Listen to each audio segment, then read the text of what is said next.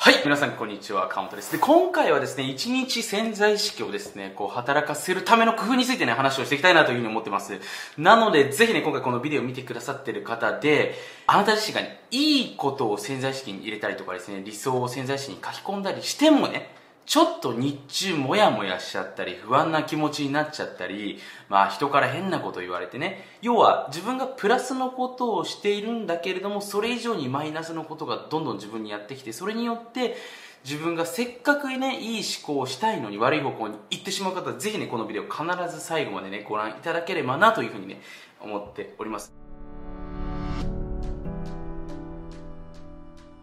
今回はね具体的なエクササイズをお話ししていきますのでできればねこのビデオ今すぐ止めていただいてですね紙とペンをですね用意していただいてこのビデオをねご覧いただければなというふうにね思っております。で僕自身が潜在意識をですね使うようになってから十数年以上ね今でも続けているエクササイズワークになりますのでそれだけ要するにいつでも使えるしこれからも僕自身使っていけるそんなテンプレートになってますのでぜひこのフォーマットを覚えていただいていつでもどこでもね試していただければなというふうに思っております。でご存知と思うんですけども私自身もねいかにしてこう自分の波動がいい状態今これ聞いたことあると思うんです。結局ご機嫌僕はグッドフィーリングと名付けてますけどもこの状態で一日を長く過ごせば過ごすほど自分自身の波動自分自身の細胞から出てくるエネルギーのレベルも上がっていきますしまあそのエネルギーレベルっていうものが結局全てと同調して僕たち自身が健康でいられるってことが分かってきてるわけですね。で最近僕たちの気分っていうものと実は腸内菌っていうのも連動してるってことが分かってきてですね、まあ、僕たちの気分がいいから腸内菌が良くなるっていうのもありますしその逆も含めてなんですけども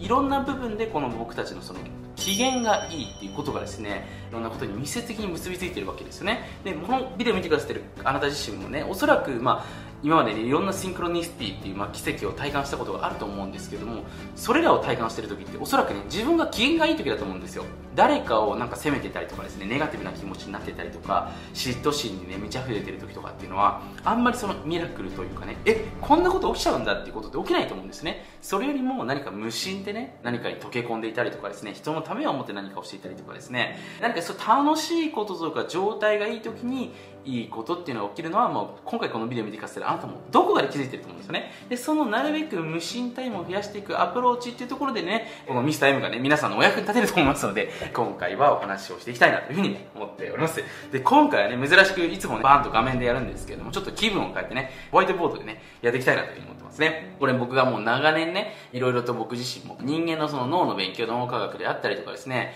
心理学であったりとか世界中の会議の勉強をしたりする中でね編み出したテンプレートになりますので続けられやすいと思いますしすぐにねできますのでぜひね毎日これ5分でいいのでやっていただきたいなというふうに思ってます。でまずね1つ目。あなたがもやもやしていること気になっていることをまずですね書き出していただく。これがステップ1です。いいですか？まずステップ1でまずもやもやしていることとか何か気になっていることを書き出す。でこれどういうことかというとねまあ一つ一つ解説していきたいなと思うんですけどもあなた自身もね何かもやもやしている状態で例えばね人の話を聞こうと思ってもそのもやもやしていることがどこかでね想起してしまってその人の話に入っていけないと思うんですよ。でもあなたが心がすっきりしている時とかなんか自分がね例えばランニングした後とかに自分が大好きなオーディオブック聞いてみようとかね、まあ、僕もオーディオブック販売してるんでよく言われるんですけどもランニングした後とかなんかすっきりした後に川本さんの音声聞くとすごく入ってくるんですよねってまあ本当にその通りなんですね。要するに自分の心の状態が綺麗だとインプットのクオリティも上がりますしクオリティが上がるというよりも自然にいいものが勝手に取り入れようとしてしまうのが僕たちなわけですね。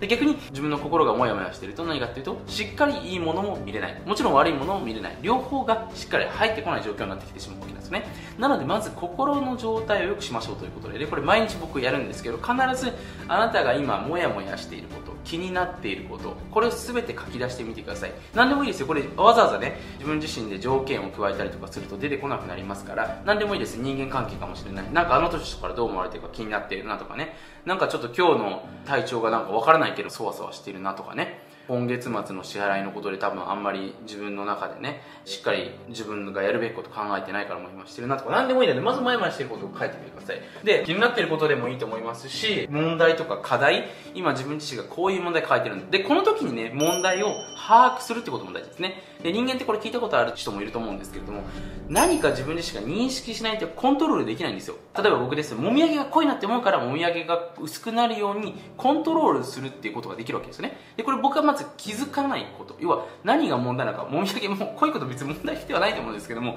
もみあげが濃いっていう問題を認識するから自分でアプローチが生まれるわけですね。戦略が立てるわけですね。これが要するにコントロールするためにまず認識するってことなんですね。だからまず問題自身が何なのかっていうのをこれ書きながら認識してみてください。例えばねこれよくあると思うんですけど収入を上げようとね勉強しても上がらない。1年間経ってもね、まあ、3ヶ月経って何か変化起きなければやっぱり僕たちのメンタルにどっかに問題があるって思っていただくのが一番いいと思うんですけどもまず問題自分がだから何か取り組んでんだけどうまくいかねえな。3ヶ月間ね例えばダイエットやるとした僕もいつも大体3ヶ月やってみてなんか変わんなければ外に問題題があるんじゃなくて自分に問題があるなっていうふうに思うんですけれども書き出してみるわけですよね。これまず一通りやってみてください。気になっていること問題っていうのを書き出してみるということですね。はい。で次にやっていただきたいことがどのような状態になったら最高なのか。で、これね、多くの方がなかなかどういう状態がいいのかっていうところにですね、うまく質問を当てられないんですけれども、まあこれ日本の教育でね、そういう教えをされてないからっていうところでね、仕方がないんですけども、皆さん自身が例えばね、気になっていることとか課題っていうのがあるわけですよね。例えば自分のもみあげが濃いと。じゃあどのような状態になったら自分がベストなのか。もみあげを薄くしたいっていうのは、これ、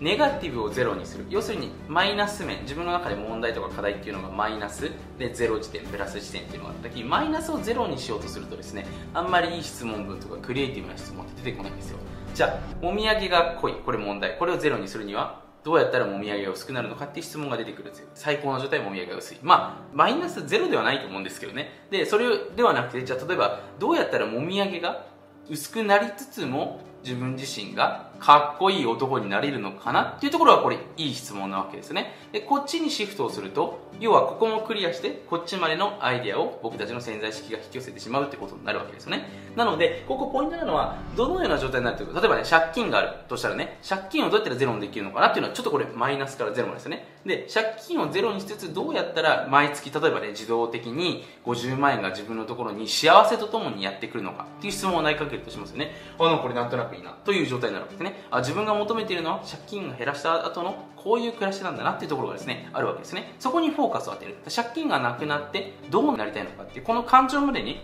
フォーカスを当てると僕たちの潜在意識も反応してきますからここにぜひシフトしておく。これポイントですよ。自分自身がもみあげが薄くなる。それは分かりますよ。もみあげが薄くなってどういう感情を得たいのかってここですよね僕たちが求めているのは。どういうふうに例えばね周りから言われたいのか。これも非常に重要ですね。ここがどうなってれば最高なのかってところになってます。で3つ目。はいこちらですね。最後にここをぜひやっていただきたいんですけどもどのようにしたら何々できるのかなっていうことに質問文に書けくこれまあこの段階でどのようになっていれば最高なのかっていうところにですねもみあげが薄くなってかっこよくなっていたら最高っていうのがね自分の感情として分かりましたと。じゃあどのようにすればもみあげが薄くかっこいい男にさらに何の男になれるのかっていう質問文に書き換えた瞬間に僕たちの潜在意識は勝手に動き出してしまうということになる。んですね。でこの段階でですね自分の問題が分かってどういう状態にしたいのかが分かるとすっきりするんですよね。で結局僕たちっていうのは、まあ、ビクター・フランクルさんのね有名な話でもお聞きになった方もいると思うんですけど希望が光が欲しいわけですよね。要するに自分の次が見えるっていうことが非常に重要でこれにおいてね自分の今のやるべきことっていうのが見えてくるわけですね。次何をしていくどっちの方向に行きたいのかっていうのが分かることによってポジティブな気持ちになったりとかご機嫌な気持ちになれる。これが自然な人間なんですよね。でこれをぜひですねこのワークをやるだけで自然な気持ちで前に進めるようになりますからこれぜひね皆さんすぐにできることなんでやっていただきたい。で特にどうやったら何々できるのかなってこれ結構簡単ですよね。自分自身の最高の状態を書いてどうやったらその状態になることができるのかなって自分に質問を投げかけると潜在意識さんの働きによって24時間あなたの代わりにその答えとなるようなものを導き出してくれるってことですね。でここでおすすめなのはこれどうやったって書いた後にですね今すぐじゃあ自分ができることは何なのかなってことでですね書いていく。例えばねもみあげだったら僕ができそうなこと美容師さんに聞いてみるとかね。美容師さんに聞いてみる。自分でとりあえずなんかバリカン買ってきて剃ってみるとかね。YouTube でもみあげの剃り方の勉強してみる。なんかいろんなこう戦略が湧いてくるわけですね。あこれ楽しそうだなやってみよう。でこの中で一番楽しかったことをやってみればいいわけですね。でこれすごいシンプルですよね。で特にここでおすすめなんですけども大体の方がですねこれポイントです覚えててくださいね。ここを書くときに人にお願いするってことを書かないんですよ。要するに例えばね僕さっき美容師さんに聞いてみる。これ人にお願いすることですよね。大体のことっていうのが人に聞いた方がうまくいくパターンが多いってことをぜひですね頭に入れておいていただきたいんですけど人に頼ったらねなんか迷惑なんじゃないかなとか人にね頼んだら嫌なんじゃないかなって思っていると人に頼れず全部自分でやろうとしてしまってですね結構遠回りになっちゃったりとかですね辛くなってしまうっていうのが人間なわけなんですよね。なんで人に頼っているこれはねですね実は技術が必要です。で人に可愛く頼ることによってですね実は頼まれて喜んでくれる人とかですね嬉しい人ってたくさんいるんですよ。この辺でコミュニケーションの話になってきますのでちょっとね今回のビデオで全部ね話はできないんですけれどもここがねちょっと一つ選択肢として覚えておくとだいぶ人生が楽になるってことですね。ぜひ頭に入れといてください。で今の時代ね、まあ、本当に自分一人で生きなくていい時代なんですよね。僕自身もまあいろいろと会社経営したりとかですね世界中飛び回ったりとかいろんなことしてるんですけどももちろんねいいこともたくさん起きますけれどもやっぱり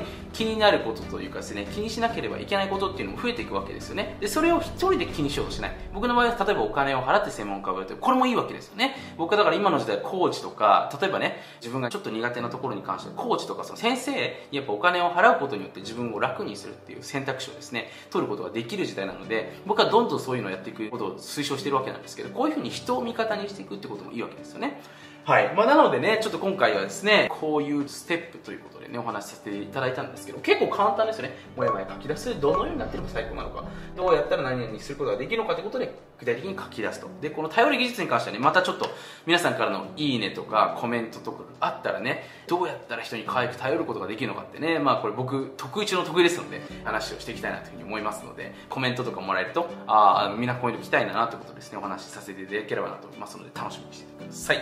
はい、ということですね、今回のビデオはここまでね、終わりたいなというふうに思うんですけれども、ぜひね、潜在意識もっともっと勉強していただいてね、快適な、あなたらしいご機嫌なね、毎日を送っていただいて、そのあなたらしいご機嫌な毎日が結果として人の役に立ってしまう。こんな人生を生きれたらね、いいんじゃないかなということで、これからもビデオをお届けさせていただきますので、楽しみにしていてください。ということで、ありがとうございました。